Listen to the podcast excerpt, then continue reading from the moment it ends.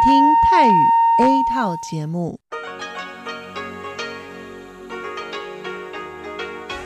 ที่นี่สถานีวิทยุเรดิโอไต้หวันอินเตอร์เนชันแนล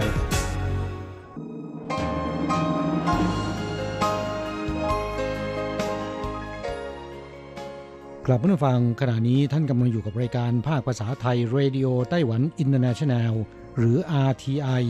ออกกระจายเสียงจากกรุงไทเปไต้หวันสาธารณรัฐจีน เป็นประจำทุกวันนะครับ นอกจากรับฟังทางเครื่องรับวิทยุได้แล้ว ยังสามารถรับฟังรายการผ่านระบบออนไลน์ได้ที่ thai.rti.org.tw หรือที่ RTI Fanpage นะครับ ขอเชิญติดตามรับฟังรายการของเราได้ ตั้งแต่บัดนี้เป็นต้นไป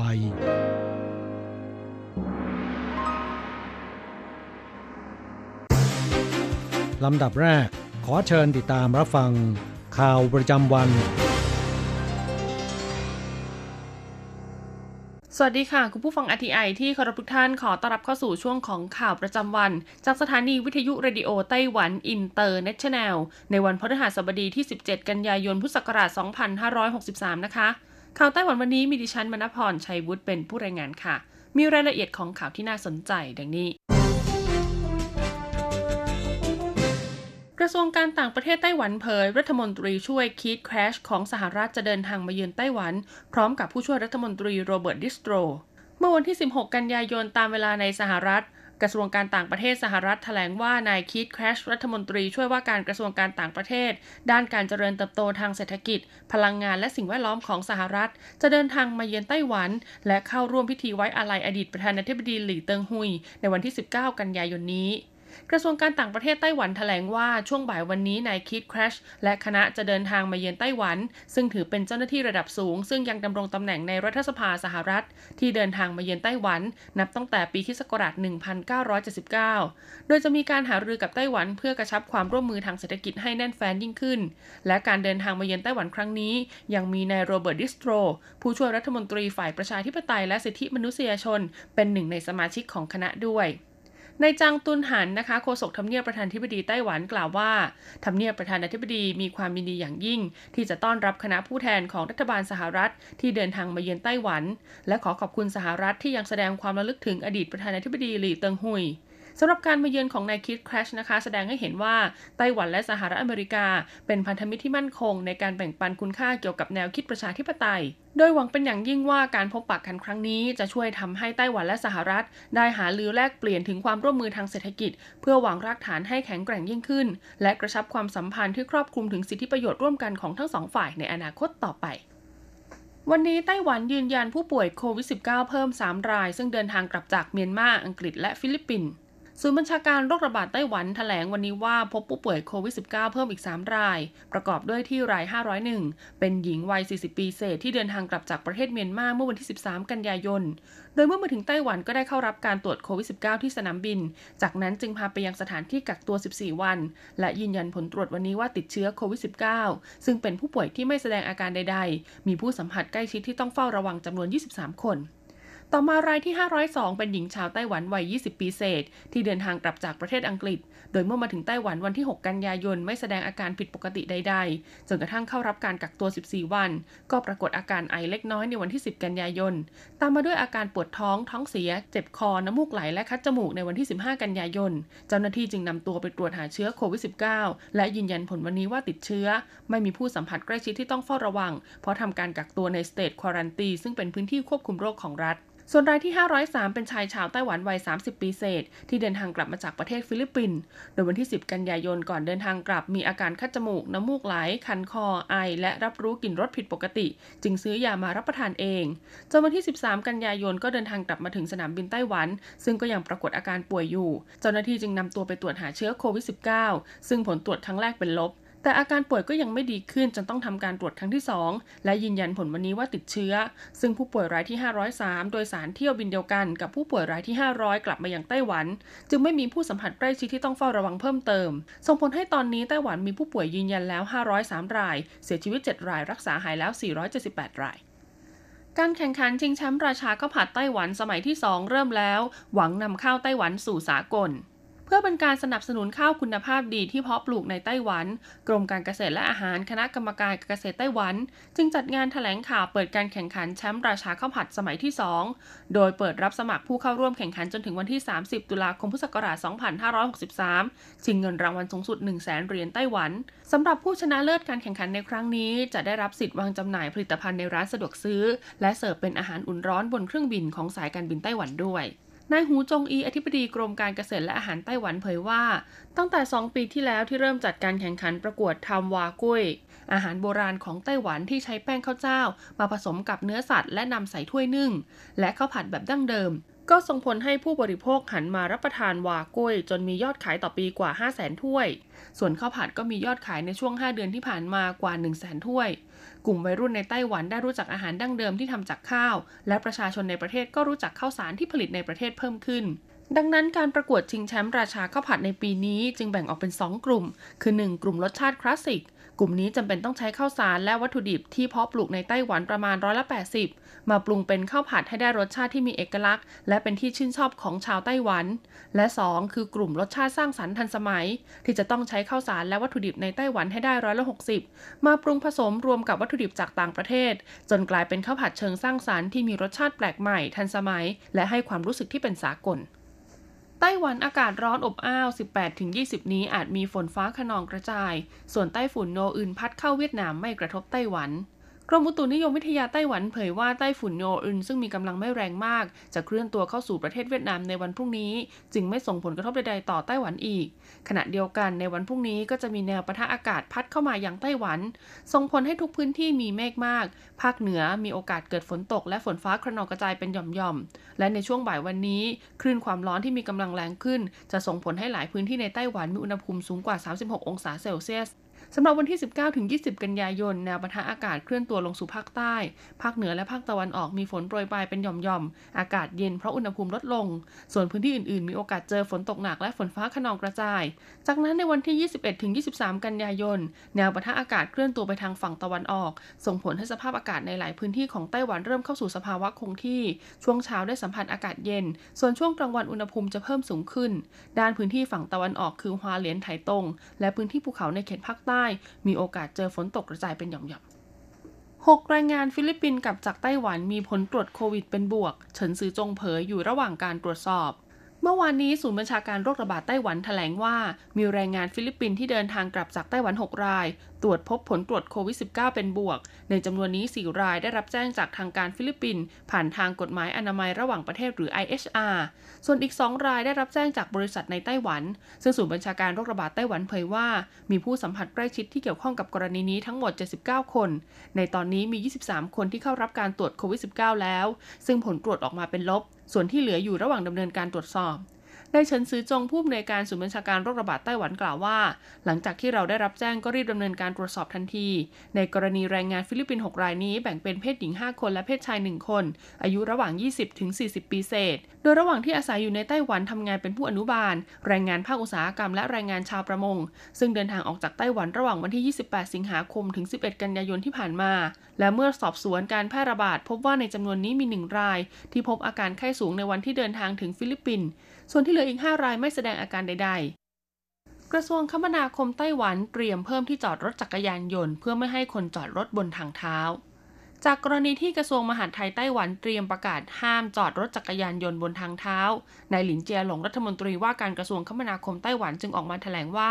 ทางเท้าต้องมีความปลอดภัยสำหรับคนเดินถนน ดังนั้นปัญหารถจักรยานยนต์ที่จอดบนทางเท้านั้น ตอนนี้กำลังพยายามแก้ไขด้วยการเพิ่มจุดจอดรถจักรยานยนต์ทั้งแบบในร่มและกลางแจ้ง พื่อตอบสนองการเข้าสู่สังคมผู้สูงอายุในไต้หวัน พร้อมกับสร้างสภาพแวดล้อมของชุมชนเมืองที่ปลอดภัยและเป็นมิตรกับคนเดินถนน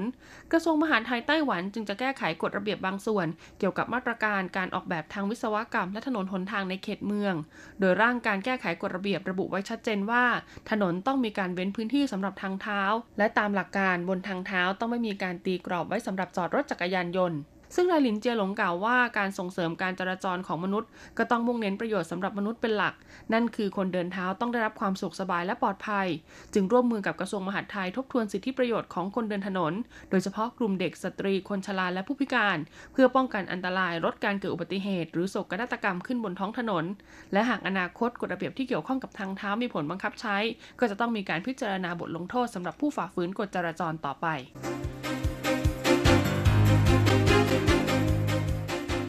ต่อไปขอเชิญฟังข่าวต่างประเทศและข่าวจากเมืองไทยค่ะ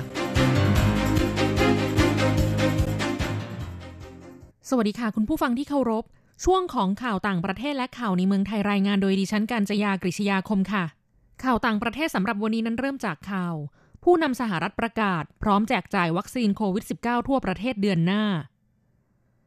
ประธานาธิบดีโดนัลด์ทรัมป์ผู้นำสหรัฐกล่าวว่า หากสำนักงงานอาหารและยาสหรัฐหรือ FDA อนุมัติวัคซีนต้านโควิด -19 จำนวนอย่างน้อย 100 ล้านโดส ก็จะแจกจ่ายไปทั่วประเทศทันที คาดว่าพร้อมแจกจ่ายได้ในช่วงกลางเดือนตุลาคม หรืออาจล่าช้ากว่านั้นเล็กน้อย อย่างไรก็ตามคำกล่าวของประธานาธิบดีโดนัลด์ทรัมป์ดูเหมือนจะขัดแย้งกับเจ้าหน้าที่สาธารณสุขระดับสูงของสหรัฐ ซึ่งเปิดเผยว่าสหรัฐจะมีวัคซีนต้านโควิด -19 ที่มีความปลอดภัยและมีประสิทธิภาพในปีหน้า นอกจากนี้ประธานาธิบดีทรัมป์ยังไม่เห็นด้วยกับดรโรเบิร์ตเรดฟิลด์ผู้อำนวยการศูนย์ควบคุมและป้องกันโรคสหรัฐหรือ CDC ซึ่งระบุว่าหน้ากากอนามัยมีประสิทธิภาพในการป้องกันโรคโควิด -19 โดยทรัมป์บอกว่าหน้ากากอนามัยมีปัญหามากมาย วัคซีนต่างหากที่มีประสิทธิภาพมากกว่า ข่าวต่อไป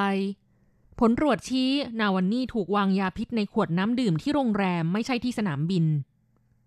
ทีมงานของนายอเล็กซี่นาวันนี่ผู้นำฝ่ายค้านของรัสเซียเปิดเผยว่า ผลตรวจจากห้องปฏิบัติการหลายแห่งยืนยันว่า พบสารโนวิช็อกซึ่งเป็นสารพิษทำลายระบบประสาท จากขวดน้ำเปล่าภายในห้องพักของนายนาวันนี่ที่โรงแรมในเมืองทอมส์ซึ่งตั้งอยู่ในภูมิภาคไซบีเรีย เป็นหลักฐานที่บ่งชี้ว่าเขาถูกวางยาพิษที่โรงแรม ไม่ใช่ที่สนามบินอย่างที่คาดการไว้ในตอนแรกคลิปวิดีโอจากอินสตาแกรมส่วนตัวของนาวันนี่ปรากฏให้เห็นภาพของทีมงานของเขาเข้าค้นห้องพัก หลังจากเขาออกจากโรงแรมในเมืองทอมส์เมื่อวันที่ 20 สิงหาคมที่ผ่านมา หลังจากทราบว่านายนาวันนี่มีอาการป่วยที่น่าสงสัยมาแล้วหนึ่งชั่วโมง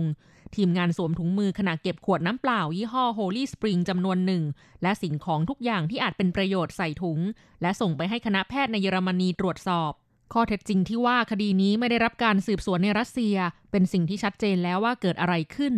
สองสัปดาห์ถัดมา ผลตรวจจากห้องปฏิบัติการในเยอรมนีพบว่ามีร่องรอยของสารโนวิช็อกซึ่งเป็นสารพิษทำลายประสาทอยู่ที่ขวดน้ำดื่มจากห้องพักในโรงแรม นอกจากนี้ยังมีผลตรวจจากห้องปฏิบัติการอีกหลายแห่งยืนยันว่า นายนาวันนี่ถูกวางยาพิษในขวดน้ำดื่ม ด้านทางการรัสเซียได้เสร็จสิ้นกระบวนการสอบสวนคดีในขั้นต้นแล้ว แต่ระบุว่าจะต้องได้รับผลตรวจทางการแพทย์ก่อน จึงจะเปิดเผยผลการสืบสวนอาชญากรรมอย่างเป็นทางการได้ ขณะที่ทางการอังกฤษแสดงความเห็นว่าค่อนข้างเป็นที่ประจักษ์ว่าหน่วยข่าวกรองของรัสเซีย เป็นผู้ลงมือวางยาพิษนาวันนี่และเรียกร้องให้ทางการรัสเซียอธิบายเรื่องราวที่เกิดขึ้น เนื่องจากการใช้อาวุธเคมีเป็นสิ่งที่ไม่สามารถยอมรับได้ ต่อไปขอเชิญคุณผู้ฟังรับฟังข่าวในเมืองไทยค่ะ กระทรวงการคลังเตรียมสรุปโครงการแจกเงิน 3,000 บาท นายประสงค์ ภูลธเนศปลัดกระทรวงการคลังแถลงว่า ศูนย์บริหารสถานการณ์เศรษฐกิจจากผลกระทบการแพร่ระบาดของโรคโควิด -19 มีมติเห็นชอบหลักการมาตรการรักษาระดับการบริโภคภายในประเทศ และเพิ่มกำลังซื้อให้แก่กลุ่มผู้มีรายได้น้อย และประชาชนทั่วไปตามข้อเสนอของกระทรวงการคลัง ในโครงการเพิ่มกำลังซื้อให้แก่ผู้มีบัตรสวัสดิการแห่งรัฐ เตรียมเพิ่มวงเงินบัตรสวัสดิการ เพื่อรองรับการใช้จ่ายซื้อสินค้ารายละ 500 บาท ระยะเวลา 3 เดือน ตั้งแต่เดือนตุลาคมถึงธันวาคม 2563 กลุ่มเป้าหมายได้แก่ผู้ถือบัตรสวัสดิการแห่งรัฐจำนวน 14 ล้านคน ส่วนโครงการคนละครึ่ง ภาครัฐเตรียมร่วมจ่าย มีวัตถุประสงค์เพื่อช่วยเหลือประชาชนฐานรากอายุ 18 ปีขึ้นไป กลุ่มเป้าหมาย 10 ล้านคน แบ่งออกเป็น 2 กลุ่ม คือผู้มีรายได้ประจำและผู้มีรายได้ต่ำกว่าขีดเส้นความยากจน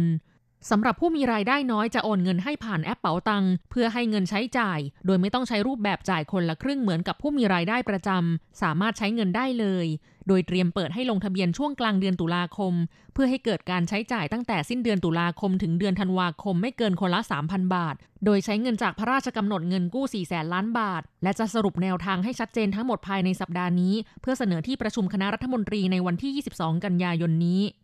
ต่อไปเป็นอัตราแลกเปลี่ยนประจำวันพฤหัสบดีที่ 17 กันยายน พุทธศักราช 2563 อ้างอิงจากธนาคารกรุงเทพสาขาไทเป โอนเงิน 10,000 บาทใช้เงินเหรียญไต้หวัน 9,580 เหรียญ แลกซื้อเงินสด 10,000 บาทใช้เงินเหรียญไต้หวัน 9,920 เหรียญ 1 ดอลลาร์สหรัฐใช้เงินเหรียญไต้หวัน 29.40 เหรียญแลกซื้อค่ะ คุณผู้ฟังคะนั่นเป็นช่วงของข่าวต่างประเทศและข่าวในเมืองไทย รายงานโดยดิฉันการจยากริชยาคมค่ะ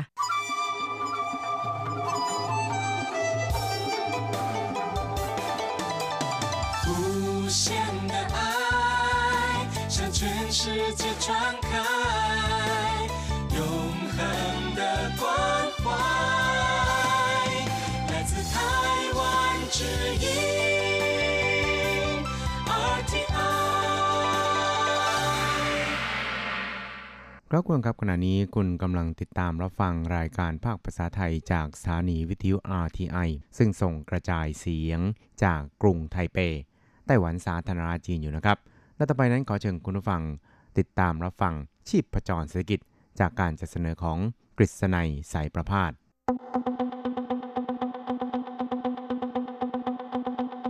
เศรษฐกิจก้าวไกลประชาสุขสันต์จับชีพประจรเศรษฐกิจสู่บันไดแห่งความผาสุก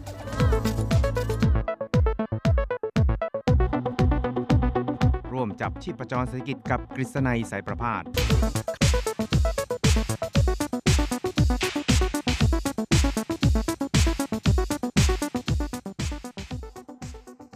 สวัสดีครับคุณผู้ฟังที่รักและเคารพทุกท่านครับ ผมกฤษณัยสารพาดก็กลับมาพบกับคุณผู้ฟังอีกครั้งหนึ่งครับ ในช่วงเวลาของรายการชีพประจรเศรษฐกิจนะครับ ซึ่งก็จะพบกับคุณผู้ฟังเป็นประจำทุกสัปดาห์ ในค่ำวันพฤหัสแล้วก็เช้าวันศุกร์3ครั้งด้วยกันนะครับ ก็จะนำเอาเรื่องราวความเคลื่อนไหว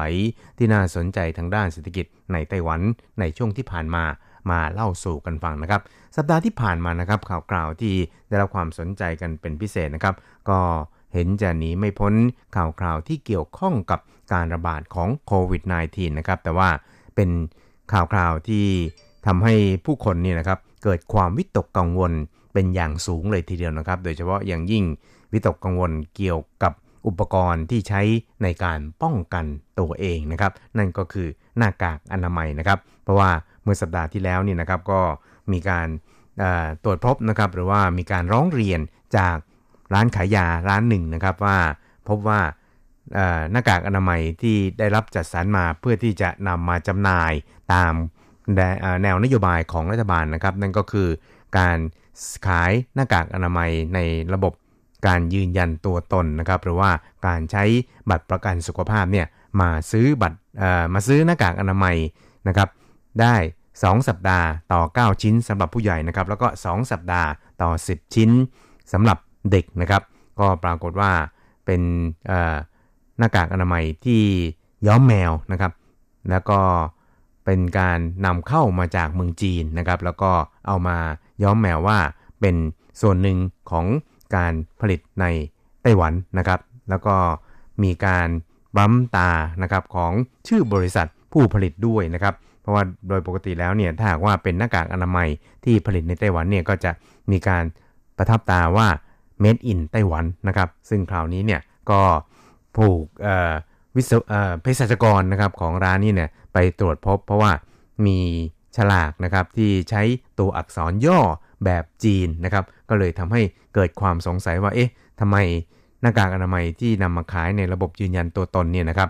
มี สินค้าที่มาจากเมืองจีนด้วยหรือกระไรนะครับ ก็เลยส่งเรื่องนะครับฟ้องร้องไปยังกรมอนามัยนะครับกองอนามัย แล้วก็ทางกระทรวงสาธารณสุขด้วย จึงมีการตรวจสอบกันอย่างเรียกว่าละเอียดนะครับ ซึ่งก็พบว่าในช่วงที่ผ่านมาเนี่ยมีการนำเข้าหน้ากากอนามัยจากเมืองจีนเนี่ยนะครับจำนวนมากเลยทีเดียวนะครับ แล้วก็คาดว่าตอนนี้เนี่ยมีหน้ากากอนามัยที่ไม่ได้มาตรฐานจากเมืองจีนเนี่ย ไหลเข้าสู่ตลาดในไต้หวันแล้วเนี่ยประมาณถึง 4 ล้านชิ้นนะครับ ซึ่งในช่วงเดือนสิงหาคมที่ผ่านมาเนี่ยนะครับก็มีการนำเข้าหน้ากากอนามัยจากเมืองจีนเนี่ยถึง 718 ชิ้นนะครับ ซึ่งก็มีความรู้สึกว่าจำนวนเนี่ยนะครับไม่ค่อยจะปกตินักนะครับ เพราะว่าปริมาณของการบริโภคหน้ากากอนามัยในไต้หวันเนี่ยเมื่อรวมกับที่ผลิตในไต้หวันได้แล้วเนี่ยมันน่าจะ เกินกว่าความต้องการอยู่มากเลยทีเดียว เพราะฉะนั้นเนี่ยนะครับก็มีการตรวจสอบเข้าไปแล้วก็พบว่ามีการนำเอาไปย้อมแมวนะครับ ขายในส่วนที่เเป็นหน้ากากอนามัยแบบยืนยันตัวตนนะครับครับทั้งนี้เนี่ยนะครับเจ้าหน้าที่ของทางกระทรวงสาธารณสุขของไต้หวันนั้นก็บอกนะครับบอกว่าบริษัทที่นำเข้าดังกล่าวนะครับ ก็เพิ่งจะเข้ามามีเป็นส่วนหนึ่งของทีมชาติในการ ผลิตหน้ากากอนามัยของไต้หวันเนี่ยนะครับในระยะหลังนี้เท่านั้นเองนะครับแล้วก็ได้รับโคต้าวันละ 10,000 ชิ้นนะครับซึ่งจากการตรวจสอบในเบื้องต้นก็พบว่าบริษัทดังกล่าวนี่นะครับก็ได้อาศัยช่องทางในการจำหน่ายหน้ากากอนามัยแบบยืนยันตัวเองเนี่ยนะครับมาย้อมแมวเอาหน้ากากอนามัยที่นำเข้ามาจากเมืองจีนเนี่ยผสมปนเปเข้าไปด้วยนะครับ ซึ่งตอนนี้เนี่ยนะครับทางเจ้าหน้าที่ที่เกี่ยวข้องเนี่ยนะครับก็ ได้มีการอายัดนะครับหน้ากากอนามัยที่บริษัทดังกล่าวมอบให้นี่นะครับในช่วงเดือนสิงหาคมนั้น เก็บเอาไว้ในโกดังก่อนนะครับที่จะมีการตรวจสอบ เพราะฉะนั้นเนี่ยในเรื่องของหน้ากากอนามัยในตอนนี้เนี่ยนะครับก็เรียกได้ว่าเป็นประเด็นใหญ่พอสมควรเลยทีเดียวนะครับที่สร้างความ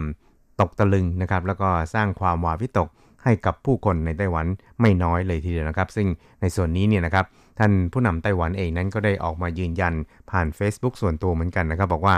การย้อมแมวแบบนี้เนี่ยนะครับเป็นความผิดที่ไม่อาจให้อภัยได้ครับ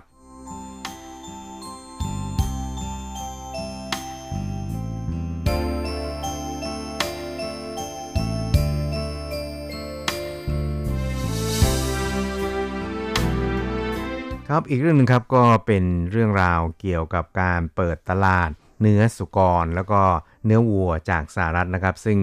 ก็จะอนุญาตให้เนื้อวัวหรือว่าเนื้อสุกรของสหรัฐเนี่ยนะครับที่มีส่วนผสมของสารแลคโตพามีนนะครับหรือเรียกกันว่าเป็นสารเร่งเนื้อแดงนี่นะครับในปริมาณที่ได้มาตรฐานก็คือในปริมาณที่ไม่ทำให้ร่างกายของ ผู้คนเนี่ยนะครับได้รับอันตรายหรือว่ามีผลต่อสุขภาพเนี่ยเข้ามาจำหน่ายในไต้หวันได้นะครับ เพราะฉะนั้นเนี่ยหลังจากที่ท่านประธานาธิบดีไช่หวนเนี่ยได้ประกาศแล้วนะครับ ก็ได้สร้างความวิตกกังวลให้กับผู้คนพอสมควรเลยทีเดียวนะครับ โดยเฉพาะอย่างยิ่งเกษตรกรผู้เลี้ยงสุกรเนี่ยก็เรียกว่ามีความวิตกกังวลว่า เมื่อเนื้อหมูของสหรัฐที่มีสารแลคโตพามีนที่มีต้นทุนค่อนข้างต่ำเนี่ย เข้ามาบุกตลาดไต้หวันแล้วเนี่ยมันก็จะทำให้ราคาเนื้อหมูในไต้หวันเนี่ยตกต่ำลงตามไปด้วยนะครับ ซึ่งในส่วนนี้ทางคณะกรรมการกิจการการเกษตรของไต้หวันนะครับ ก็ได้ออกมาย้ำนะครับว่าจะมีการจัดตั้งกองทุนเพื่อพยุงราคาหรือว่าให้ความช่วยเหลือ แก่เกษตรกรผู้เลี้ยงสุกรในไต้หวันเนี่ยนะครับโดยกองทุนนี้เนี่ยนะครับก็จะมีมูลค่าถึง 10,000 ล้านเหรียญไต้หวันเลยทีเดียวนะครับ แล้วก็เพื่อ ให้บรรดาเกษตรกรผู้เลี้ยงสุกรในไต้หวันเนี่ยนะครับมีความสบายใจในเรื่องนี้ ทางคณะกรรมการการเกษตรของไต้หวันนั้นก็ได้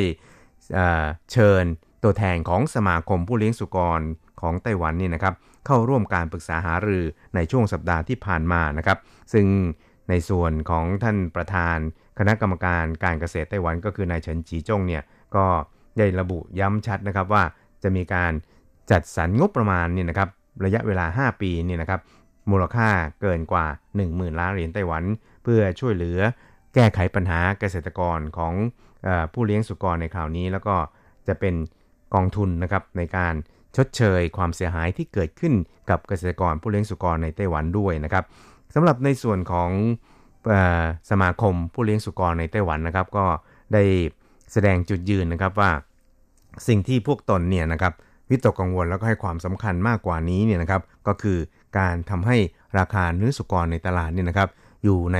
สภาพที่ค่อนข้างมั่นคงหรือว่ามีเสถียรภาพนะครับ ไม่ขึ้นขึ้นลงลงเพราะว่าในปัจจุบันนี่นะครับรัฐบาลนั้นก็ได้ประกันราคาเนื้อสุกรอยู่ที่กิโลกรรัมละ 65 เหรียญไต้หวันขึ้นไปนะครับ แต่ว่าต้นทุนในการเลี้ยงสุกรเป็นแต่ละตัวนี่นะครับ ก็ตกอยู่ที่ประมาณกิโลกรรัมละ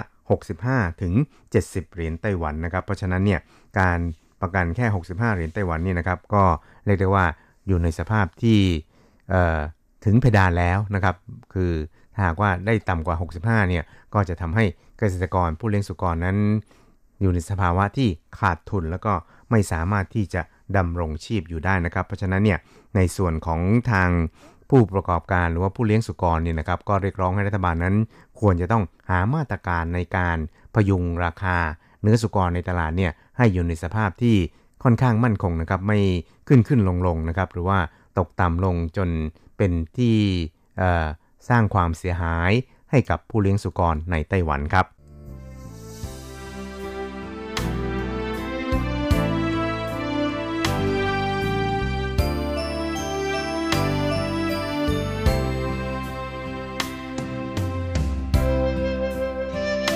ครับอีกเรื่องครับเราไปดูกันที่การกระชับ ความร่วมมือทางด้านเศรษฐกิจและการค้า ระหว่างไต้หวันกับสหรัฐนะครับ โดยหอการค้าของไต้หวันนะครับก็คือสมาคมส่งเสริมภาคธุรกิจและก็อุตสาหกรรมของไต้หวันสาธารณจีนกับหอการค้าอเมริกันไทเป หรือเรียกกันว่าอัมชัมเนี่ยนะครับ ก็ได้มีการจัดทำหรือว่าลงนามในแถลงการร่วม ระหว่างกันแล้วเมื่อสัปดาห์ที่ผ่านมานะครับ โดยได้ ลงนามในแถลงการดังกล่าว เพื่อที่จะเรียกร้องให้รัฐบาลของทั้งสองฝ่ายนั้น ควรที่จะต้องเร่งจัดทำความตกลงทางด้านเศรษฐกิจแล้วก็การค้าระหว่างกันหรือเรียกกันว่า BTA นะครับซึ่งการจัดทำดังกล่าวนี่นะครับก็จะเป็นการส่งเสริมให้ทั้งสองฝ่ายนั้น สามารถที่จะกระชับความสัมพันธ์ทางด้านเศรษฐกิจ แล้วก็มีการติดต่อแลกเปลี่ยนทางด้านการค้าระหว่างกันได้แน่นแฟ้นมากยิ่งขึ้นนะครับ ซึ่ง ในส่วนนี้นะครับนายหลินปัวฟง ในฐานะนายกสมาคมส่งเสริมภาคธุรกิจและอุตสาหกรรมของไต้หวันนั้น ก็ได้ระบุนะครับบอกว่าตอนนี้เนี่ยนะครับก้าวต่อไปนั้นก็คือจะต้องให้เจ้าหน้าที่หรือว่าสมาชิกของทั้งสองฝ่ายนั้นจะต้องทำความเข้าใจกันนะครับ แล้วก็พิจารณาปรึกษาหารือกันเกี่ยวกับความร่วมมือทางเศรษฐกิจการค้าระหว่างไต้หวันกับสหรัฐ แล้วก็ความตกลงที่เกี่ยวข้องกับการป้องกันการเก็บภาษีซ้อน แล้วก็ การยกเว้นภาษีให้สิทธิพิเศษ ทางด้านภาษีศุลกากรระหว่างกันนะครับ โดยเฉพาะอย่างยิ่งในส่วนที่เกี่ยวข้องกับปัญหาทางด้านเศรษฐกิจระหว่างกันนี่นะครับ ก็ควรจะต้องพยายามเจรจาให้ไต้หวันนั้นได้รับสิทธิพิเศษทางด้าน ภาษีศุลกากรการค้าและเศรษฐกิจนะครับ หรือ GSP จากสหรัฐด้วยนะครับ แล้วก็ทั้งสองฝ่ายนั้นก็จะต้องนั่งลงมาเจรจากันเพื่อที่จะ เปิดตลาดให้แก่กันและกัน เพื่ออำนวยความสะดวกหรือว่าเพื่ออำนวยประโยชน์ให้แก่กันและกันนะครับครับในลินโปฟงนั้นก็บอกว่า ความตกลง BTA ระหว่างไต้หวันกับสหรัฐนี่นะครับก็จะให้ความสำคัญกับทั้งทางด้านเครื่องจักรกลนะครับทางด้านอิเล็กทรอนิกส์ ซึ่งก็จะรวมไปจนถึงอุตสาหกรรมทางด้านเทคโนโลยีต่างๆ ระหว่างไต้หวันกับสหรัฐด้วยนะครับ ซึ่งในส่วนของไต้หวันเองนั้นเนี่ยนะครับ ก็จะต้องเรียกร้องให้สหรัฐเนี่ยนะครับ ควรจะต้อง take action นะครับ ก็คือจะต้องนำไปปฏิบัติให้ปรากฏเป็นจริงขึ้นมาในช่วงนี้ให้ได้นะครับ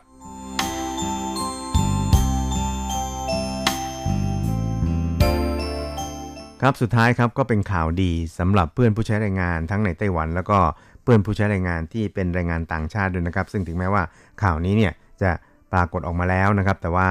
เมื่อสัปดาห์ที่ผ่านมาก็คือเมื่อวันที่ 7 กันยายนนะครับ ทางกระทรวงแรงงานของไต้หวันนั้น ก็ได้มีออนออกประกาศอย่างเป็นทางการ เกี่ยวกับการปรับค่าจ้างขั้นต่ำนะครับ ตั้งแต่วันที่ 1 มกราคม 2564 นะครับ โดยปรับเพิ่มขึ้นเป็น 24,000 เหรียญไต้หวันต่อเดือนนะครับ จากเดิมเนี่ยนะครับ 23,800 เหรียญไต้หวันต่อเดือนครับ ส่วนค่าจ้างรายชั่วโมงเนี่ยนะครับ ก็ปรับเพิ่มขึ้นเป็น 160 เหรียญไต้หวันต่อชั่วโมงนะครับ ซึ่งก็ปรับเพิ่มขึ้นมาจากชั่วโมงละ 158 เหรียญไต้หวันนะครับ ซึ่งถึงแม้ว่าจะปรับเพิ่มขึ้นมาไม่มากก็ตามนะครับ แต่ในช่วงของภาวะวิกฤตโควิด แบบนี้เนี่ยนะครับ มีการปรับเพิ่มขึ้นมาเล็กน้อยเนี่ยก็ถือว่าเป็นเรื่องดีนะครับ แล้วก็ฝ่ายผู้ใช้แรงงานในไต้หวันเองเนี่ยก็บอกว่าถึงแม้ว่าจะไม่ค่อยพอใจนักนะครับ แต่ว่าก็พอยอมรับได้ก็เรียกว่าคงจะต้องร่วมกันเผชิญหน้ากับ ภาวะวิกฤตนี้กันต่อไปนะครับ ครับทั้งนี้เนี่ยครับก็ประเมินกันว่าสำหรับค่าจ้างขั้นต่ำ24,000เหรียญไต้หวันนี่นะครับ ก็จะเริ่มตั้งแต่ปีหน้าก็คาดว่าจะมีผู้ใช้แรงงานในไต้หวันประมาณ 1.5 ล้านคนนี่นะครับได้รับอนนิสงส์ด้วยนะครับ ซึ่งก็รวมถึงแรงงานท้องถิ่นก็คือแรงงานไต้หวันนี่ประมาณ1ล้าน9หมื่นคนเศษนะครับ ส่วนผู้ใช้แรงงานที่เป็นแรงงานต่างชาติในไต้หวันเนี่ย จำนวนประมาณ 460,000 กว่าคนเนี่ยก็จะรับอนนิสงจากการนี้ด้วยนะครับสำหรับการเพิ่มค่าจ้างรายชั่วโมงจาก 158 เป็น 160 นี่นะครับ ก็คาดว่าจะมีผู้ได้รับอนิสงส์เนี่ยประมาณ 524,300 คนนะครับครับคุณครับเวลาของชีพจรเศรษฐกิจในวันนี้ก็หมดลงแต่เพียงเท่านี้นะครับ เราจะกลับมาพบกันใหม่ในสัปดาห์หน้า สวัสดีครับ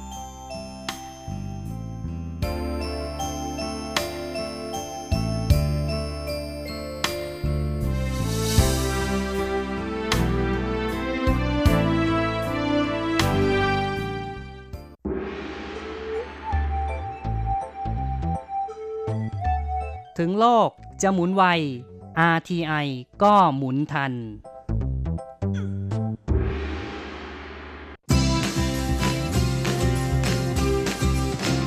ข่าวเด็ดกีฬามัน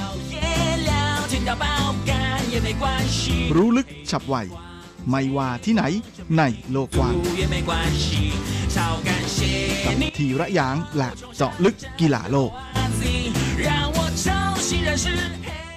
สวัสดีครับคุณฟังทุกท่านผมธีระยางพร้อมด้วยเจาะลึกกีฬาโลกประจำสัปดาห์นี้ก็กลับมาพบกับคุณฟังอีกแล้ว เช่นเคยเป็นประจำพร้อมข่าวกีฬาเด็ด ๆ มันๆจากทั่วโลกและสำหรับสัปดาห์นี้เราก็มาเริ่มกันที่ข่าวคราวในแวดวงกีฬาเทนนิสกัน และหลังจากหายหน้าหายตาไปนานนะเนื่องจากพิษโควิด -19 นะล่าสุดสาวเซี่ยสูเหวยนักเทนนิสหญิงมือหนึ่งของไต้หวันนั้นก็ได้ กลับมาลงแข่งในทัวร์นาเมนต์ระดับอาชีพอีกครั้งหนึ่งแล้วนะฮะ โดยเซี่ยสูเวยที่ปัจจุบันอยู่ในอันดับ 62 ของโลกนั้นเมื่อช่วงกลางสัปดาห์ที่ผ่านมานะก็ได้ไปเข้าร่วมลงแข่ง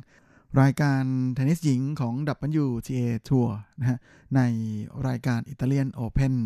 ซึ่งเป็นทัวร์นาเมนต์ในระดับ Premier 5นะฮะที่มีเงินรางวัลรวมสูงถึง 2 ล้านเหรียญสหรัฐ หรือประมาณ 60 กว่าล้านบาทแข่งขันกันที่กรุงโรมนะของ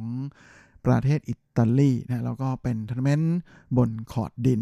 จริงๆ ฟอร์มในประเภทเดี่ยวของเซี่ยสูเวยปีนี้ก็ไม่ค่อยจะดีนะตั้งแต่ต้นปีนะโดยสี่ทัวร์นาเมนต์สุดท้ายก่อนที่จะหยุดการแข่งขัน เนื่องจากโควิด -19 นั้นเชสวยเธอตกรอบแรกรวดเลยทีเดียว ล่าสุดในส่วนของ US Open นะฮะที่แข่งกันไป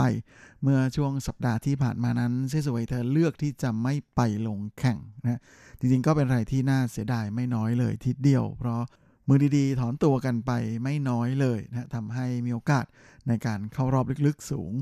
แต่นั่นแหละนะฮะในเมื่อเธอรู้สึกว่ายังไม่ปลอดภัยที่จะเดินทางนะในขณะนี้ก็เลยต้องพักโปรแกรมในการไปลงแข่งที่อเมริกาไว้ก่อน ส่วนการกลับมาครั้งนี้นะก็เป็นครั้งแรกของเธอนะฮะหลังจากหยุดโควิดไปนะโดยเธอเลือกกลับมาลงแข่งในทัวร์นาเมนต์ที่กรุงโรมอย่างอิตาเลียนโอเพนนี้ ซึ่งคู่แข่งของเซี่ยซูเหวยในรอบแรกนั้นก็ไม่ใช่มือกระจอกนะเพราะว่าเป็นเอลิสเมอร์เทนส์สาวเบลเยียมที่ปัจจุบันนั้นเป็นมืออันดับ 20 ของโลก ซึ่งกลับมาลงแข่งก่อนเซี่ยซูเหวยแล้วนะฮะ โดยในส่วนของทัวร์นาเมนต์4รายการนะก่อนที่จะลงแข่งที่กรุงโรมในครั้งนี้นั้น เธอสามารถทะลุเข้ารอบ 8 คนสุดท้ายได้ถึง 3 รายการเลยทีเดียว ทั้งในส่วนของทัวร์นาเมนต์ที่ปรากนะที่เธอเข้าถึงรอบชิงนะและทัวร์นาเมนต์ที่ซินซินนาติเข้ารอบรอง ในขณะที่ US Open เองนั้นก็เข้าถึงรอบ 8 คนสุดท้าย โดยการดวลกันในครั้งนี้นะก็เป็นการพบกันครั้งที่ 4 แล้วนะของสองสาวไต้หวันเบลเยียม ซึ่งสาวเมอร์เทนก็ขี่อยู่นิดๆนะฮะสถิติดีกว่า ชนะ 2 แพ้แค่ 1 โดยในการเจอกันครั้งนี้ก็เป็นฝ่ายของเมอร์เทนที่คุมจังหวะเกมได้แทบจะทั้งหมดเลยนะก็เป็นอะไรที่ ไม่น่าแปลกใจนะ เพราะว่าเซี่ยซูเหวยเธอเพิ่งจะกลับมาลงแข่งเป็นทัวร์นาเมนต์แรกนะฮะและแค่เพียงเสิร์ฟแรกของเซี่ยซูเหวยในเซตแรกนะก็โดนคู่แข่งเบรกเกมเสิร์ฟไปได้แล้ว แม้ว่าในเกมที่4นะเธอจะเบรกคืนมาได้สำเร็จ แต่ว่าหลังจากสกอร์เป็น 3 ต่อ 2 นั้น เธอโดนคู่แข่งเบรกไปอีก 2 ครั้งนะในเกมที่ 7 กับเกมที่ 9 เท่ากับว่าคู่แข่งของเธอนะทำได้ 4 เกมรวด จนพลิกกลับมาเป็นฝ่ายที่เก็บเซตแรกไปได้ก่อนโดยสกอร์ 6 ต่อ3นะเซสเวยก็ตามคู่แข่งอยู่ 0 ต่อ 1 เซตเริ่มเกมที่ 2 นั้นเป็นฝ้าของเชสวยที่เบรกเกมเสิร์ฟคู่แข่งได้ก่อนเลยตั้งแต่เกมแรกนะแต่เธอยังแก้ปัญหาในเกมเสิร์ฟของตัวเองไม่ได้นะก็เลยโดนคู่แข่งเบรกไป 3 เกมรวด แล้วก็ เบรกคืนมาไม่ได้เลยนะก็เท่ากับว่าเสียให้คู่แข่งไป 6 เกมรวด ก็เลยโดนคู่แข่งเอาชนะไปได้อีกด้วยสกอร์ 6 ต่อ 1 ในเซตที่2นะฮะทำให้เธอต้องพบกับความพ่ายแพ้ไป 2 เซตรวด ตกรอบเพียงแค่รอบแรกเท่านั้นและแม้จะตกรอบไปแล้วนะแต่เซี่ยซูเหวยก็ยังมองโลกในแง่ดี เธอโพสต์บน เฟซบุ๊กของเธอนะฮะบอกว่าตั้งแต่ได้รับบาดเจ็บเมื่อปีที่แล้วนะก็ไม่สามารถที่จะเคลื่อนไหวได้อย่างรวดเร็วเหมือนที่เคยเป็นมานะฮะและการได้พักยาวๆในครั้งนี้เนี่ยก็ทำให้เธอกลับมามีฟุตเวิร์กที่ดี แล้วก็อยู่ในจังหวะของตัวเองมากขึ้นก็รู้สึกดีใจมากๆ โดยเฉพาะในการแข่งขันครั้งนี้ เธอมีโอกาสได้วิ่งไปเก็บลูกหยอดได้รวมไปถึงการขยับตัวซ้ายขวาอย่างรวดเร็ว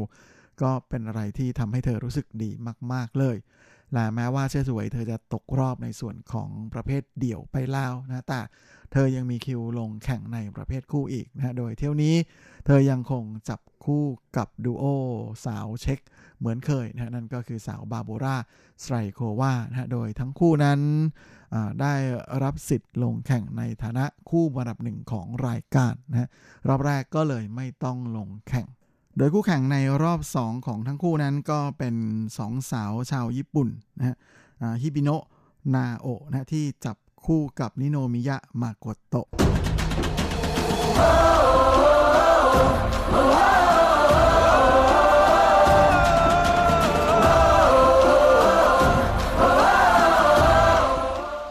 อีกครั้งนึงวันนี้มาดูกันที่ข่าวคราวของ The Linsanity นะหรือหลินซูเฮาที่มีชื่อภาษาอังกฤษว่าเจเรมี่ลินนะฮะนักบาสคนดัง ชาวอเมริกันเชื้อสายไต้หวันกันนะฮะหลังจากที่ก่อนหน้านี้ก็มีข่าวว่าเจ้าตัวนั้นได้มาขอสัญชาติไต้หวัน จนมีการคาดเดากันนะฮะว่าหลินซูเฮาจะใช้สิทธิ์นี้ในความเป็นชาวไต้หวันฮะในการแปลตัวเปลี่ยนตัวเองจากการเป็นผู้เล่นต่างชาติ ในลีกบาสเกตบอลของจีนนะก็คือ CBA นะไปเป็นผู้เล่นท้องถิ่น เพื่อเอาโคต้าต่างชาติให้กับตัวอื่นที่จะเทรดเข้ามา ล่าสุดนั้นเมื่อช่วงกลางสัปดาห์ที่ผ่านมานะก็เฉลยแล้วนะโดยเจ้าตัวโพสต์เฉลยเองบน IG ของเขาส่วนตัวเลยทีเดียวนะว่าเจ้าตัวนั้นตัดสินใจที่จะไม่ต่อสัญญานะกับเบยจิงดักแม้เป็นชื่อที่ชวนหิวจริงๆนะเป็ดปักกิ่ง จริงๆลินซูเฮาเซ็นสัญญากับทีมเป็ดปักกิ่งนี่เมื่อปีที่แล้ว ด้วยค่าตัวนะค่าแรงครับพูดผิดสามล้านเหรียญ US ต่อปีนะโอ้โห ก็เป็นอะไรที่ถือว่า น่าดูชมไม่น้อยทีเดียวนะโดยในส่วนของฤดูกาลแรกที่เขาเล่นให้กับทีมเป็ดปักกิ่งทีมนี้เนี่ย ก็ไปจนถึงรอบรองชนะเลิศเลยทีเดียวนะแล้วก็แน่นอนหลังจากจบฤดูกาลนะเพราะว่าเซ็นกันปีเดียวนะก็เลยมีข่าวขึ้นมานะฮะว่าลินซูเฮาเตรียมจะต่อสัญญาหรืออะไรประมาณอย่างนั้นนะโดยจะยินดีที่จะลดค่าแรงลงด้วยนะแต่แหมล่าสุดเจ้าตัวก็ได้ ออกมาเฉลยแล้วนะว่าจะไม่ต่อสัญญานะโดยเขาบอกว่านี่ถือเป็นการตัดสินใจที่ลำบากยากเย็นที่สุดในชีวิตเลยทีเดียว เพราะว่าเพื่อนๆในทีมเป็ดดีกับเขามาก แต่ว่าเขายังคงมีความใฝ่ฝันที่จะกลับไปเล่นใน NBA อยู่นะและเขาก็จะยังคงขอลองอีกสักตั้งนะเพื่อที่จะกลับไปยืนอยู่จุดนั้นให้ได้ และหลังจากที่หลินซูเฮาก็ได้ประกาศ การตัดสินใจของเขาออกมานะฮะและทีมเป็ดปักกิ่งเองนั้น ก็ได้ให้ข่าวออกมาแล้วนะฮะว่าเคารพการตัดสินใจของหลินซูเฮาโดยจริงๆ เจเรมี่ลินนั้นก็เข้ามาเล่นใน NBA ตั้งแต่ปี 2010 แล้วนะฮะ10กว่าปีก่อนเลยทีเดียวนะฮะโดยเขามาเริ่มเล่นจากการเป็นสมาชิกทีมวอริเออร์ก่อนนะฮะ Golden State Warrior และช่วง peak ที่สุดของเขาในการเล่นบาสอาชีพนั้นก็น่าจะเป็นในปี 2012 นะฮะ ที่เขาย้ายไปอยู่นิวยอร์กนิกแล้วก็ถึงแม้จะอยู่ในฐานะตัวสำรองนะแต่ด้วยความที่ผู้เล่นตัวจริงนั้นเจ็บเยอะนะฮะ เจ้าตัวก็เลยได้โอกาสขึ้นมาเล่น แล้วก็พาทีมชนะรวด 7 นัดนะฮะ จนกลายเป็น The Linsanity ขึ้นมาเลย จากนั้นเจ้าตัวก็ย้ายไปเล่นให้กับทีมร็อกเก็ตนะฮะตามมาด้วยเลกเกอร์ เคยไปเล่นกับโคบีไบรอันอยู่นะฮะฤดูกาลหนึ่งด้วยนะฮะแล้วก็ตามมาด้วยฮอร์เน็ตนะฮะชาร์ลอตฮอร์เน็ตและบรูคลินเนตส์ก่อนจะย้ายไปที่อีเกิลนะฮะและทีมสุดท้ายของเขาใน NBA นั้นก็คือโตรอนโตแรปเตอร์นะฮะทีมที่ช่วยเขาได้แหวนแชมป์นะของ NBA นะมาครองเป็นครั้งแรก และกลายมาเป็นผู้เล่นเชื้อสายจีนคนแรกนะฮะที่สามารถคว้าแชมป์ NBA มาครองได้ ก่อนที่จะย้ายมาร่วมทีมเป็ดปักกิ่งนะฮะ Beijing Duck ในปีถัดมาและสถิติของลินซูเฮาใน CBA นะฮะที่เล่นให้กับเป็ดปักกิ่งนั้นนะฮะก็มีสถิติที่ใช้ได้ทีเดียวนะฮะเขามีผลงานก็คือสามารถทำแต้มเฉลี่ยได้ 22 22.3แต้มต่อเกมนะฮะในขณะที่มีสถิติแอสซิสนะฮะอยู่ที่ 5.6 ครั้งต่อเกม โดยในโพสต์ของเขานั้นนะเขาก็ได้กล่าวขอบคุณแฟน ๆ ด้วย ที่ให้ความสนับสนุนอย่างเต็มที่มาโดยตลอดนะฮะและการตัดสินใจจากไปในครั้งนี้เป็นอะไรที่ทำให้เขารู้สึกลำบากใจและเสียใจมาก ๆ แต่ก็ต้องทำนะเพื่อทำตามความใฝ่ฝันของตัวเอง และแม่คิดว่า กว่าที่ลินซูเฮาจะได้กลับไปเล่น NBA อีกทีหรือเปล่านั้นก็คงจะมีตัวคำถามอยู่เบ้อร์เบ้อร์เลยนะครับ เพราะว่าสถิติของเขาก่อนที่จะออกมานั้น แม้ว่าทีมสุดท้ายที่อยู่ด้วยก็คือแรปเตอร์จะคว้าแชมป์ได้นะฮะแต่เจ้าตัวนั้นไม่ค่อยได้ลงสนามสักเท่าไหร่ แต่ไม่ว่าจะอย่างไรนะก็ขอเอาใจช่วย The Linsanity นะให้กลับมาอาละวาดใน NBA อีกครั้งให้ได้ก็แล้วกันนะครับ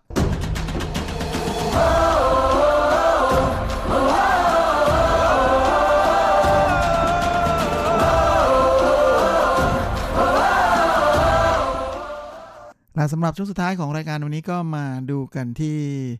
ข่าวคราวในแวดวงกีฬาฟุตบอลหญิงของไต้หวันนะกับศึกไต้หวันมู่หลันฟุตบอลลีกนะฮะนัดที่ 14นะซึ่งก็เป็นนัดรองสุดท้าย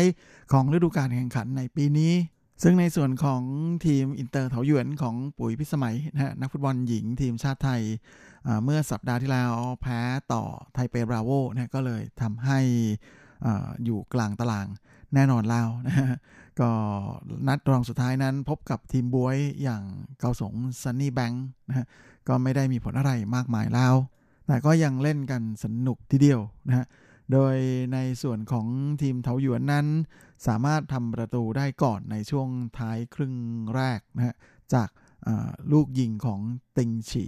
นะฮะดาวซันโวประจำทีม ก่อนที่อย่างสิ้น จะสามารถทำประตูคืนได้ก่อนหมดเวลานะฮะครึ่งแรกแป๊บเดียวนะฮะโดยสาวญี่ปุ่นนะฮะที่มาลงแข่งด้วยนั่นก็คือวากาบายาชิมิโนรินะฮะจบครึ่งแรกทั้งคู่เสมอกัน 1 ต่อ 1 ครึ่งหลังทำไรไม่ได้กันมากนักนะฮะแต่ก่อนหมดเวลาการแข่งขัน 7 นาทีจูฟางอีนายทวารของทีมเทาหยวนนะฮะก็ เตะบอลยาวจากด้านหลังนะฮะไปให้ติงฉีที่อยู่ข้างหน้า จับบอลแล้วก็ซัดกลายเป็นประตูนำนะฮะของทีมอินเตอร์เถาหยวน และในช่วงทดเวลาบาดเจ็บเฉินเยี่ยนผิงนะฮะสาวอินเตอร์เถาหยวนนั้น ก็ทำประตูเพิ่มได้อีกนะก็เลย จบการแข่งขันอินเตอร์เถาหยวนชนะเกาสงซันนี่แบงค์ไป 3 ประตูต่อ 1 ถือเป็นชัยชนะนัดที่ 4 นะของทีมอินเตอร์เถาหยวนในฤดูกาลแข่งขันปีนี้นะฮะส่วนคู่ตัดสินแชมป์นั้นก็เป็นการพบกันระหว่างจ่าฝูงก็คือทีมฟุตบอลหญิงฮวาเหลียนนะฮะลงสนามพบกับไทจง Blue Whale นะที่เป็นรองจ่าฝูง โดยนัดนี้นั้นไทจง Blue Whale ต้องเอาชนะให้ได้นะฮะ แค่เสมอหรือว่าแพ้นั้นก็จะเสียแชมป์ให้กับทีมฮวาเหลียนไปเลย โดยก่อนลงแข่งนะฮะฮวาเหลียนนั้นชนะมาแล้ว 11 นัดรวดนะฮะมี 35 คะแนน ในขณะที่ไทจงรูเวลตามหลังอยู่ 5 คะแนน และผลการแข่งขันก็เป็นไปดังคาดนะฮะเมื่อทีมฮวาเหลียนนั้นสามารถ เอาชนะไทจงบรูเวลไปได้ 2 ประตูต่อ 1 จากประตูของหลินไข่หลิงลาเฉินหย่าห้ยส่วนไทจงบรูเวลก็มาได้ประตูตีไข่แตกจากจันเจ้าหัน ในช่วงท้ายเกมนะฮะเป็นอันว่าฮวาเลียนสามารถคว้าแชมป์ได้สำเร็จนะพร้อมกับเป็นชัยชนะ 12 นัดรวดเลยทีเดียวแล่าสุดสัปดาห์นี้ก็จะเป็นการแข่งขันนัดสุดท้ายนะก็มีการถ่ายทอด ทางโทรทัศน์เหมือนเช่นเคยนะฮะในเวลา 10นาฬิกาแล้วก็บ่าย2ละ4โมงครึ่งในวันเสาร์ที่ 19 กันยายนนี้นะฮะทางช่อง CTS ที่อยู่ช่อง 110นะฮะของเคเบิลทีวีและช่อง 96 ของ MOD โดยทีมอินเตอร์เทาหยวนของปุ๋ยพิสมัยนั้นจะลงแข่งตอนบ่ายสองนะพบกับทีมแชมป์มัดหมาดอย่างทีมฟุตบอลหญิงคว้าเหรียญด้วยครับและเวลาของรายการสัปดาห์นี้ก็หมดลงสลาผมก็คงจะต้องขอตัวขอลาไปก่อนด้วยเวลาเพียงเท่านี้ไว้เราค่อยกลับมาพบกันอีกครั้งอาทิตย์หน้า เช่นเคย ในวันและเวลาเดียวกันนี้ ส่วนสำหรับวันนี้ ขอให้ทุกท่านโชคดีมีความสุขสุขภาพแข็งแรงเฮงๆและสวัสดีครับ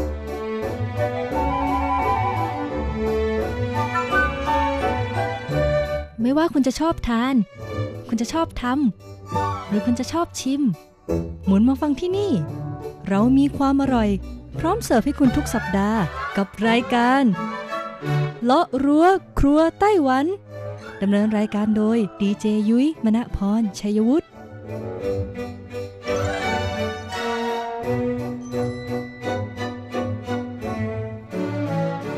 สวัสดีค่ะ คุณผู้ฟัง RTI ที่เคารพทุกท่านขอต้อนรับเข้าสู่รายการเลาะรั้วครัวไต้หวันค่ะ รายการที่จะนำเสนอเรื่องราวของความอร่อยที่เกิดขึ้นในไต้หวันนะคะดำเนินรายการโดยดิฉันดีเจยุ้ยมณพรชัยวุฒิค่ะสำหรับเรื่องราวของเราในสัปดาห์นี้ค่ะ มีความเกี่ยวข้องกับอาหารฟาสต์ฟู้ดนะคะ หรือว่าอาหารขยะนะคะ ที่หลาย ๆ คนเรียกกันแบบนั้นนะ แต่ส่วนตัวยุ้ยเองเนี่ยยุ้ยไม่เรียกว่าอาหารขยะนะ เรียกว่าอาหารฟาสต์ฟู้ดดีกว่านะคะ เพราะว่าอาหารเหล่านี้เนี่ยช่วยให้เรานะคะได้รับความสะดวกสบายในช่วงเวลาเร่งด่วนมากขึ้นที่สำคัญนะคะ ปัจจุบันเนี่ยอาหารฟาสต์ฟู้ดเนี่ยเขาก็มีการพัฒนาตัวเองนะ ไม่ว่าจะเป็นการบ่งบอกนะคะ คุณค่าทางโภชนาการนะ ว่าในแต่ละเมนูเนี่ยมีส่วนประกอบอะไรบ้างนะคะ แล้วก็มีปริมาณแคลอรี่เท่าไหร่อ่าคนที่จะตัดสินใจซื้อเนี่ยก็จะได้นำตัวนี้มาพิจารณาก่อนนะคะ นอกจากนี้ค่ะก็ยังมีการแย่งชิงส่วนแบ่งทางการตลาดนะคะ ด้วยการนำเอาเมนูพิเศษพิเศษในแต่ละฤดูกาลเนี่ยออกมาจำหน่ายค่ะคุณผู้ฟัง ซึ่งต้องบอกเลยนะคะว่าบางเมนูเนี่ยนะได้รับความนิยมจากผู้บริโภคอย่างล้นหลามเลยทีเดียวค่ะ วางจำหน่ายไม่ถึงครึ่งวันเนี่ยก็หมดแล้วนะคะ แล้วก็มีคนจำนวนมากไปต่อคิวนะคะ เพื่อจะรอซื้อเจ้าเมนูตัวนี้ ดังนั้นในสัปดาห์นี้ค่ะยุ้ยก็จะมาพูดถึงเมนูพิเศษนะคะ ในร้านอาหารฟาสต์ฟู้ดที่คนไต้หวันคิดถึงค่ะคำว่าเมนูพิเศษในที่นี้แน่นอนค่ะ ว่าก็คือเป็นเมนูที่จะมีเฉพาะบางฤดูกาลเท่านั้นนะคะ ไม่ได้มีขายตลอดทั้งปีนะ ดังนั้นค่ะก็เลยทำให้ผู้บริโภคจำนวนไม่น้อยเลยนะคะ รู้สึกคิดถึงเจ้าเมนูเหล่านี้ค่ะ จนนะคะ เคยมีการแบบว่าส่งอีเมลนะหรือว่าส่งความคิดเห็นเนี่ยไปตามช่องทางต่างๆ ของแบรนด์อาหารฟาสต์ฟู้ดในไต้หวันนะคะ เพื่อขอร้องไหว้วอนนะคะ ให้ผู้ประกอบการเนี่ยนำเจ้าเมนูเหล่านี้กลับมาขายอีกครั้งหนึ่ง จะมีเมนูอะไรบ้างในแบรนด์อาหารอะไรบ้างนะคะ ถ้าพร้อมแล้วเราไปเปิดตำราความอร่อยกันเลยค่ะ ช่วง เปิดตำรา ความอร่อย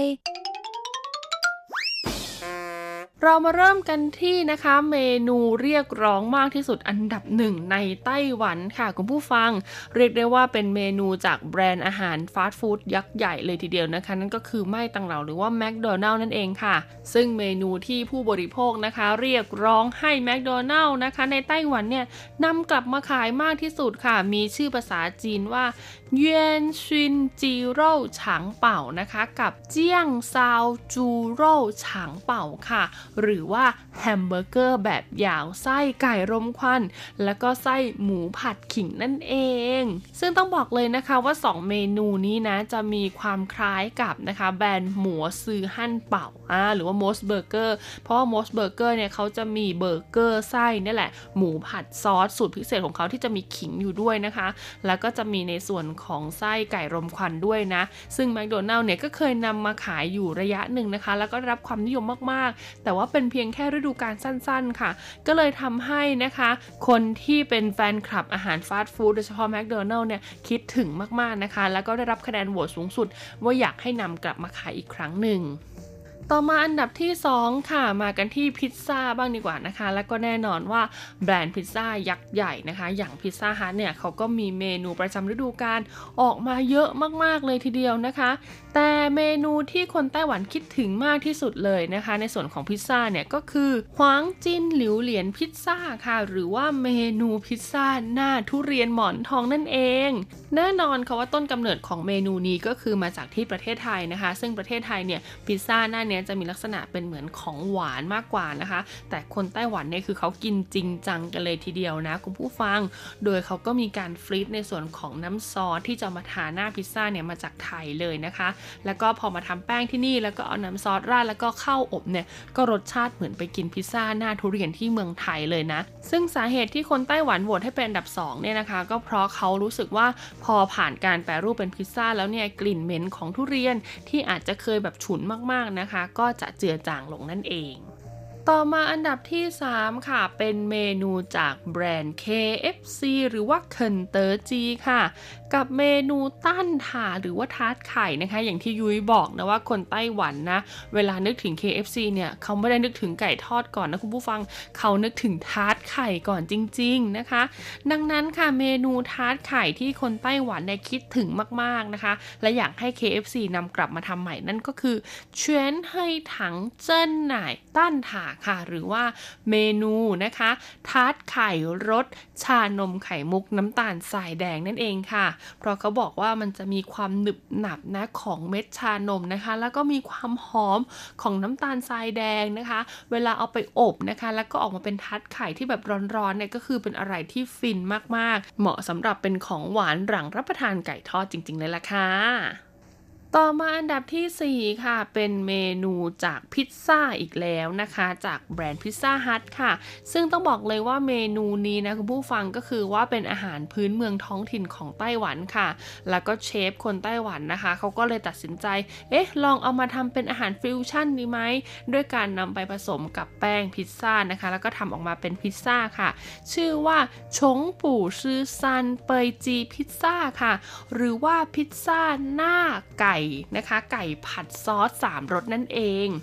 ซึ่งเวลาเราไปร้านอาหารที่เรียกว่าเป็นเลอเฉานะคะ หรือว่าร้านอาหารแบบสไตล์โตรุ่งอะอาหารตามสั่งที่แบบจะเห็นว่าคนนั่งเยอะๆ มีอาหารทะเลสดอะแล้วมีคนกินบงกินเบียร์อะไรอย่างเงี้ยนะ ซึ่งเป็นร้านอาหารท้องถิ่นของไต้หวันเนี่ยเขาก็จะมีเมนูที่เรียกว่าซันเปยจีค่ะ ซึ่งไก่ตัวนี้นะจะเป็นไก่3รสนะคุณผู้ฟังก็คือว่าซอสที่เขานำมาใช้ผัดไก่เนี่ยจะเป็น 3รสด้วยกันค่ะ ดังนั้นพอได้รับความนิยมมากๆนะคะ คนไต้หวันก็เลยลองคิดค้นนะคะแล้วก็ปรับรสชาตินิดหน่อยให้เหมาะกับลักษณะของพิซซ่า แล้วก็นำมาทำเป็นหน้าพิซซ่า ซึ่งก็ได้รับความนิยมมากๆนะคะ และคนไต้หวันก็คิดถึงมากๆ อยากให้นำกลับมาทำอีกครั้งมาต่อกันที่อันดับ 5 เลยดีกว่าค่ะ เป็นอาหารฟาสต์ฟู้ดจากแบรนด์ KFC นะคะ เมนูที่มีชื่อว่า 花生熔岩咔啦雞腿堡 แปลเป็นภาษาไทยนะคะ เมนูนี้ก็คือแฮมเบอร์เกอร์ไก่ทอดคาราเกะนะคุณผู้ฟังราดซอสถั่วลิสงนั่นเองค่ะ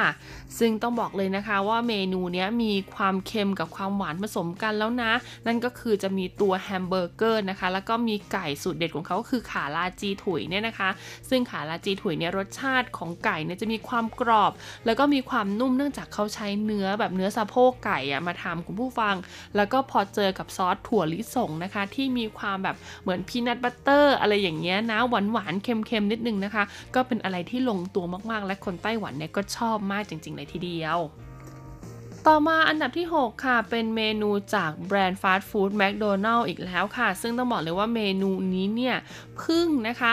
ออกไปจากชั้นได้ไม่นานนะคุณผู้ฟังก็ถูกเรียกร้องให้กลับมาอีกแล้วค่ะ นั่นก็คือเมนูที่มีส่วนผสมของอะโวคาโดหรือว่า酪梨 นั่นเอง หากใครจำได้นะคะ ไม่กี่สัปดาห์ก่อนหน้านี้ยุ้ยได้พูดถึงอะโวคาโดนะคะ ที่คนไต้หวันนำมาทำอาหารเป็นเมนูต่างๆ ซึ่งหนึ่งในนั้นก็คือแฮมเบอร์เกอร์ค่ะ แล้วก็ได้รับอันดับหนึ่งด้วยนะ ก็คือคนไต้หวันเนี่ยชื่นชอบมากๆ ดังนั้นก็ไม่แปลกใจนะคะ ที่พอหมด season ของอะโวคาโดไปแล้ว คนไต้หวันจะเรียกร้องให้นำกลับมาทำอีกค่ะ โดยแมคโดนัลล์นะคะเขาเอาอะโวคาโดค่ะ มาทำเป็นเหมือนสลัดอะโวคาโดนะคุณผู้ฟัง แล้วผสมอยู่ในไส้ของเบอร์เกอร์เนื้อวัวกับเบอร์เกอร์เนื้อไก่อบค่ะ ซึ่งจริงๆเบอร์เกอร์เนื้อวัวกับเนื้อไก่อบของแมคโดนัลล์เนี่ยก็คือได้รับความนิยมอยู่แล้วถูกไหมยิ่งพอมีอะโวคาโดเข้าไปนะคะ เพิ่มรสชาติความมัน และก็คุณค่าทางโภชนาการเข้าไปอีกเนี่ยก็เลยทำให้คนไต้หวันได้คิดถึงมากๆ แล้วก็อยากให้นำกลับมาขายอีก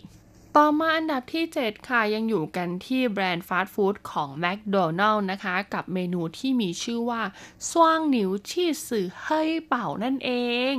เมนูนี้ถ้าแปลเป็นภาษาไทยนะคะก็คือเบอร์เกอร์นะคะ charcoal ไส้เนื้อชีสนะคะ ต้องบอกเลยว่าเป็นเนื้อชีสแบบ 2 ชั้นด้วยนะ เพราะเป็น雙牛起司 นะคะ ซึ่งจริงๆแล้วเนี่ย雙牛起司 เนี่ยมีเป็นเบอร์เกอร์ปกติก็คือเป็นขนมปังธรรมดาอ่านะคะ แต่คนไต้หวันเนี่ยเขานึกถึงขนมปัง charcoal สีดำมากกว่า ซึ่งตัวยุ้ยเองเนี่ยเคยกินแล้วนะเบอร์เกอร์ขนมปัง charcoal ของแมคโดนัลล์ในไต้หวันนะคะ บอกเลยว่ารสชาติมันจะดีกว่านะ แล้วก็ตัวแป้งขนมปังเนี่ยก็จะนิ่มกว่าเบอร์เกอร์ปกติค่ะ ซึ่งซอสที่เขานำมาใส่เนี่ยรู้สึกว่ามันกลมกล่อมนะ แล้วมันก็เข้ากับเบอร์เกอร์สีดำมากกว่า ก็เลยทำให้คนไต้หวันเนี่ยคิดถึงเมนูนี้จากแมคโดนัลล์นะคะ แล้วก็อยากให้นำมาขายอีกเช่นเดียวกัน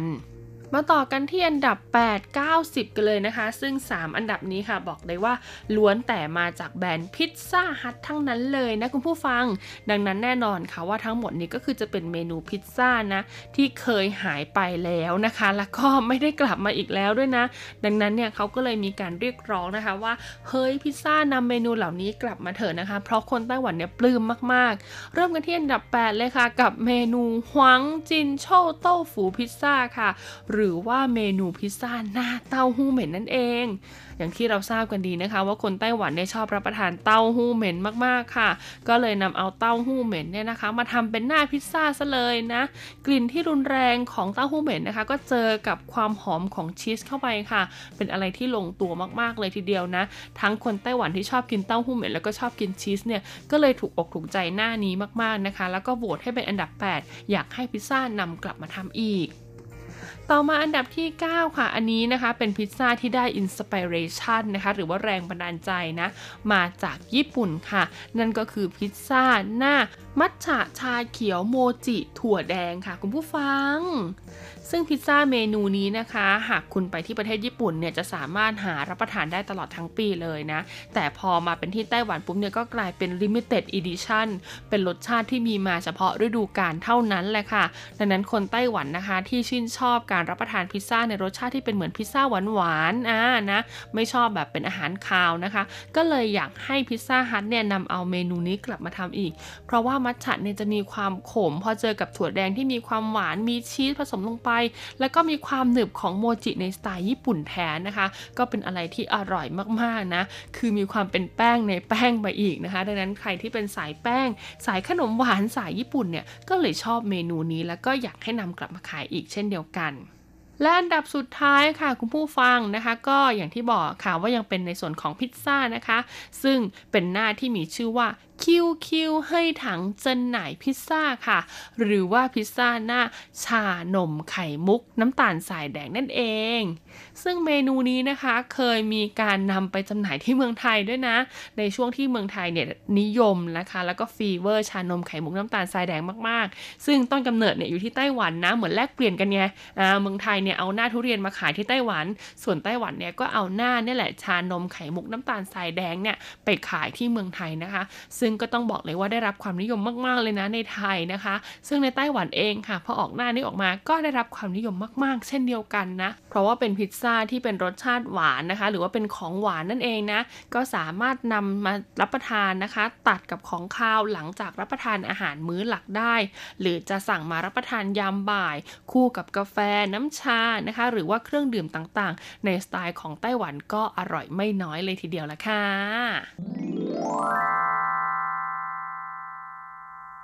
เป็นไงกันบ้างคะกับเรื่องราวของ 10 เมนูอาหารจากแบรนด์ฟาสต์ฟู้ดเจ้าดังในไต้หวันนะคะ ที่คนไต้หวันเนี่ยคิดถึงมากๆนะเนื่องจากว่าหมดฤดูกาลไปแล้วค่ะ ไม่มีจำหน่ายแล้ว แล้วก็เรียกร้องนะคะ ว่าให้แต่ละแบรนด์เนี่ยนำกลับมาขายอีก ก็ต้องมารอลุ้นกันนะคะ ว่าแหมคนไต้หวันก็ทำผลสำรวจกันมาขนาดนี้แล้วนะคะ แบรนด์เหล่านี้เนี่ยเขาจะยอมใจอ่อนนำเอาเมนูเหล่านี้กลับมาจำหน่ายอีกหรือเปล่านะ รับรองว่านะคะ ถ้านำกลับมาจำหน่ายอีกเนี่ยยุ้ยนะมีหลายตัวเลยทีเดียวนะคะ ที่อยากจะไปลองชิมนะ ไว้ชิมแล้วรสชาติเป็นยังไงนะคะ จะมาบอกเล่าให้กับผู้ฟังรับทราบอย่างแน่นอนเลยทีเดียวละค่ะเอาเป็นว่าหากใครนะคะ อยากติดตามรับฟังรายการย้อนหลังในเทปอื่นๆนะคะ ตอนนี้เรามีแอปพลิเคชัน RTI แล้วนะ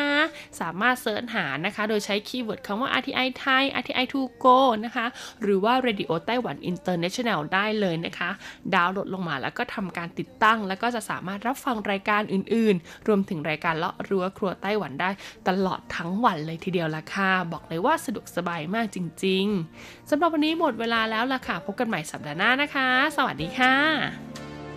เอาใจเธอไม่เคยพอ ถึงฉันท้อฉันจะรอต่อไป คอยมองดูหยดน้